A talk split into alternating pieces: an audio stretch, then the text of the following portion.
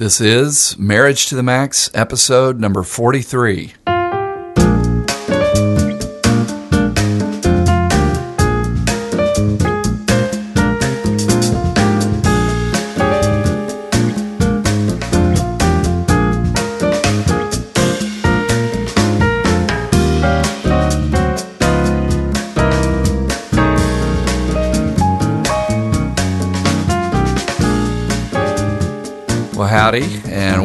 To another episode of Marriage to the Max. I'm your host this week, Brett Hurst, And I'm Kellie Hurst. and the two of us are marriage educators. We are co founders of Home Encouragement, and this podcast is designed, as always, to help you take your marriage to the next level. Mm-hmm. So, uh, so Kellie, I think you have a tip of the day that you want to uh, mention. I do. Sometimes we like to recommend a book or a resource, and we would like to recommend a book by Dr. Gary Chapman called The Five Languages of Apology. Now, you might have thought I was going to say The Five Love Languages because it is the same author, I didn't think you were going to say that. but it's a different book, and it's The Five Languages of Apology. It's actually really very interesting about what they have found out about the art of apology. Right.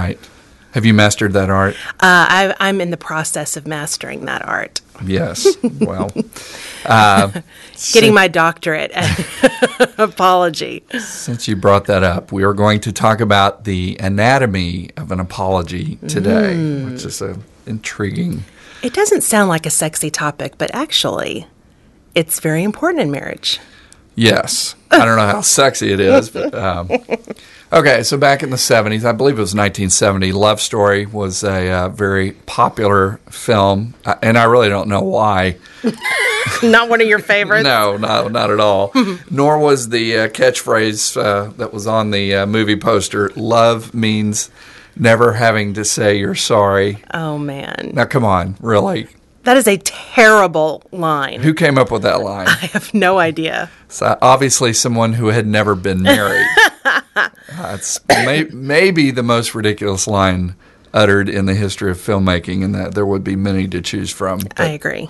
for those of us who've been married for more than 30 minutes, we know that the line should be something more like love means Always, having to say exactly always you're having to say sorry. sorry or at least that's been the case in my situation Well, I mean, when i'm two always people- having to say i'm sorry I know when you're in that close proximity and that intimate of a relationship, someone's always doing something to upset the other person, and so to get good at this would be a huge asset in a relationship. yeah and in my case it's usually me who's upsetting the other person. Oh, I don't think that's true. so the question is have you ever apologized to someone and uh, and yet you still felt that things were uh, unsettled or or maybe Mm-hmm. you thought they were settled and then you find out that the issue continues to come up Mm-hmm. even though you've apologized And that's frustrating because you think everything's cool, Right. Only to find out that mm, maybe it's not. And so some of that is have you apologized well, uh-huh. which is going to be kind of what we're unpacking today. Right. And I think some people ask the question so, how many times do I have to apologize if this thing is going to keep coming up? Because they might think, do I just say I'm sorry again and again, and Mm-hmm. does that fix it? It's kind of like asking the question, you know, how many times do I have to take out the trash? Mm-hmm. You know, again, it's already time to take out the trash again. yeah. So, as you said, there is an art to apologizing, even a skill set to apologizing. So, maybe a question to get us rolling. When you apologize to someone, what do you typically say or do? Yeah. I think I typically just say I'm sorry, but Uh-huh. we're going to actually look at some different ways of offering helpful phrases and words that might even go a little deeper. Okay, and then another question to ask would be when someone apologizes to you, what is it that you want to hear them say? Mm-hmm. Yeah. yeah, I'll tell you which one mine is when we get to that point. Okay, I can hardly wait. Okay, well, the art of apology is probably something we learned when we were very young. Of course, some people never learn it. We might have watched how our our parents apologize to each mm-hmm. other, or or maybe how they didn't. Mm-hmm. The art of apology is, as as we've been saying, it's so very important in relationships, particularly if you're married, because you really can't operate in the fullness of marriage if you've got things between you. Bible speaks a lot about apologizing. Proverbs 28:13 says, "He who conceals his sins does not prosper, but whoever confesses and renounces them finds mercy." I'm all about mercy. Uh, maybe because I need it so frequently. I also like the way the message says that same verse. You you can't whitewash your sins and get by with it. You find mercy by admitting your sins and by leaving them behind. Uh, Jesus even went so far as to say in Matthew 5 that if you bring an offering into the house of worship and you remember, hey, I've got a grudge with my neighbor, mm-hmm. the scripture says, leave your offering, go and make things right with your neighbor, and, and then only then come back to make your offering and worship. I remember the first time I read that when I was a brand new Christian in college and going, oh boy, mm-hmm. yuck. I know how many of us really practice that. right. It seems apparent that God places a very high priority on on being at peace with the people in our lives, which is mm-hmm. not an easy thing to do because mm-hmm. life is complicated, life is very messy. Stuff comes up that is not in any kind of handbook. Mm-hmm. So, learning how to apologize well is is, is a great skill, and uh, it's a great start toward being on that road to peace. So, there are actually important dimensions to a sincere apology. The first one is there has to be recognition. This would probably be my issue. Uh, without the recognition of the fact that you've done something to wound another, there can be no meeting of the minds, there can be no hope that things are going to change. Maybe you've tried to express a hurt to someone only to have them deny it. That's not true. That, Yeah. that never happened. that happens all the time. Yeah. So helpful words in this regard would be I can see how that would upset you. And me, sometimes beyond even just that, I just I'm, I'm oblivious to the fact that I've uh, done anything at all. Right. And I think, you know, when we're talking about apologies, because I've been, I've been thinking about this the last few days, is w- one pattern that we see a lot with couples is the person will get stuck, the person who offended the other person mm-hmm. will get stuck on the idea that they didn't do it on purpose. Mm-hmm. They didn't mean to upset the other person. Right. And I started thinking about that. I thought, the truth is, most of us don't mean Right. to upset someone. Most It- of it's almost always happens out of, you know, we respond negatively and Neglect or yeah, or just or yeah, whatever. just whatever. And so, but we get stuck on that and go, well, I didn't mean to hurt your feelings, or that's not what uh, that's not what I intended. so I'm off the hook. Yeah, and so, but really, you, we just have to get over that part and go, mm-hmm. yeah, I didn't mean to do that, but I can see where that would upset you. Mm-hmm. And just recognizing the offense is really helpful to the person who's been hurt. Right. Um, but when you when you stick, you know, dig your heels in and go, well, that's not true. I didn't say it that way, or it just it just keeps you going around and around. Well, that kind of leads us into the next segment, which is accepting responsibility. Yeah, and this is a challenge for people who have a hard time admitting that they were wrong. You know, if you think back to the Happy Days show, the main character Fonzie, one of his big hangups was The he could never say he was wrong. He would get stuck. I, w- I was, r- you know, couldn't say wrong. um, but when you come to grips with the fact that everybody makes mistakes, it's just part of life, that does make it a little bit easier. I have a hard time uh, admitting when I was wrong. I remember the first 10 years for sure of our marriage. I, I mean, it was so hard to say I was wrong and admit that I had done something, uh, you know, mean spirited or said something to hurt you or whatever. It was so hard for me to do that. Ten years is a long time. Indeed. Thank you. The person needs I'm sorry, to. I was but- wrong to say that. but the person needs to feel that you're taking responsibility for your mistake, and it might be diff- it might be a difficult thing, but it's a highly meaningful thing to your spouse when you Mm. can just say, "Look, I, I take responsibility. I shouldn't have said that, or I shouldn't have done that." Right. So helpful words here are simply, "I was wrong." And you're great at doing that now. I mean, you really are. you have been for the last 15 or 16 years. So that's that's uh, quite a shift. You know, and seriously, I mean, that says a lot about your ability or anyone's ability to change and to grow. And gosh, Yeah, and I think that even goes back to like I, I don't know if I'm just talking about myself or or different people who do struggle with that. Is the idea that I think we're we find it hard to say we're wrong because we're afraid we're going to get criticized because we were wrong or Uh-huh. Well, we'll because get- we made a mistake. We'll get exposed. Yeah, That we're less than perfect. Exactly. And it's a vulnerable place to be, Mm-hmm. but that's actually a good place to be when you're talking about a marriage relationship because it takes a lot of courage to be vulnerable. Yeah, and definitely, I'm. I have plenty of my own things that to uh, to try to sh- uh, sweep under the carpet. So, So, what's the next uh, aspect of a good apology? well, I think it's to express regret, you know, and to also show remorse. You know, the fact that you've emotionally hurt the other person. You know, we we're talking about recognizing it, taking responsibility for it. That's that's important, but there needs to be genuine remorse. You know, not mm-hmm. not only verbally, but with your body language as well. Mm-hmm. You know, where the other person really feels okay, they really are genuinely sorry, regretful, remorseful for that. People can say the words, "I'm sorry," uh, but you know, tagging on to it, you know, blame or sarcasm or defensiveness, excuses, whatever. It's like like uh, the Kristen Wiig character. You know, what does what does she say on Saturday Night Live? The Kristen Wiig character? Sorry. Sorry.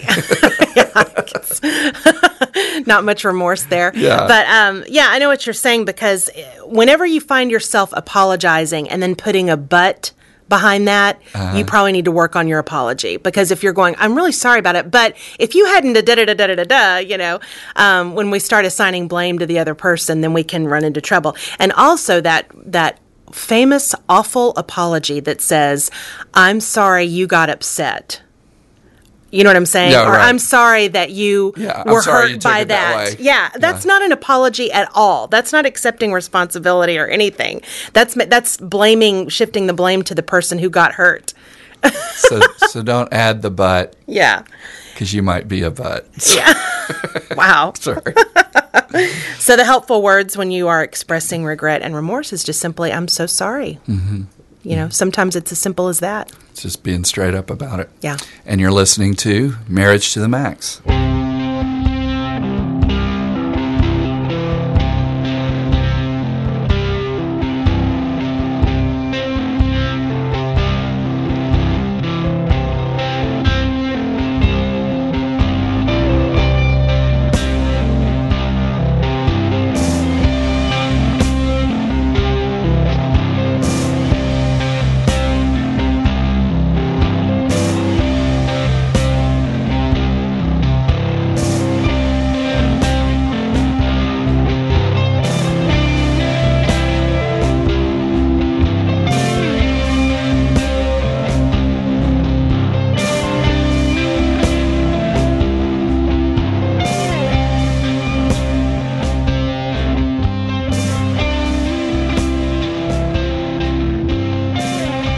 Well, welcome back to Marriage to the Max. And, you know, you wouldn't think that we would need to go through this topic of the anatomy of an apology. You would think by now that you and I would have mastered this and, and that this would just be common knowledge for everybody. But it is very helpful to go through these points and really talk these through as a couple. Mm-hmm. So give us a Yeah, another. so we've looked at, you know, recognizing the offense. Uh-huh. We've looked at accepting responsibility. We've looked at expressing regret and showing remorse. And then the next aspect of a sincere apology is to make restitution. And this simply means making amends for your wrongdoing. You know, Mm-hmm. I'm sorry or I was wrong are empty words if you don't show strong efforts for righting the wrongdoings that you committed. And this is actually a great time to use love language tools because let's say your mate's love language is gifts. Then perhaps a little trinket might do the trick. You know, you're just trying to make amends for something that you've done. to, to um, express how sorry you are by speaking into their love language. Yeah, and you know, it may be best to just ask your mate the following helpful words. You know, what can I do to make this up to you? And you're good at that. Like when when we've had a little tiff or something, you'll go, you know, can I take you out to dinner? Will that help? You know, and that may help? sound th- that to me that's sincere. Yeah, you know, right. like I want to make it up to you. So I, I kind of like that idea too. No, that's great. And then uh, after that, to genuinely like you said, you make restitution, but then to genuinely repent, reform. You know, the word repent literally means to turn away from something and go in the opposite direction. Mm-hmm. So I was heading in this direction. Mm-hmm. Now I'm going to head in the complete opposite direction. So when we show repentance, you know, it, it it's not just simply saying you're sorry or offering to make restitution. It's it's actually turning away from doing it in the future. Now, that doesn't mean you're going to be perfect. That doesn't mean that you'll never make a mistake again. Mm-hmm. But if you're only giving words without action to follow it up, mm-hmm. then that apology can feel pretty empty. Yeah. Uh, you know, the idea is to to uh, modify your behavior to avoid the situation in the future. But this raises an important question: How effective are we at behavior modification?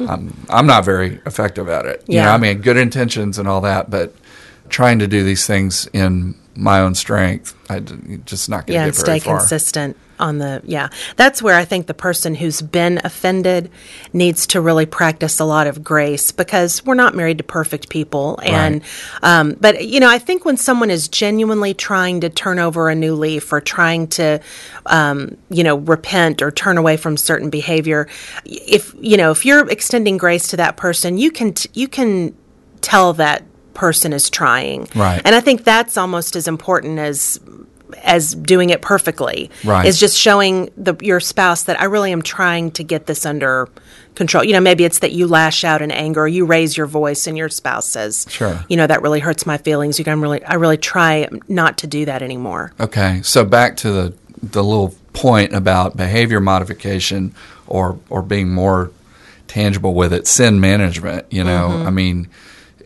like I said, I don't get far by just getting up in the morning, pulling my bootstraps up, and saying I'm going to do better today. Mm-hmm. You know, I've, i need to ask for help. Mm-hmm. I need to ask God to, to really help me to follow through on the turning away.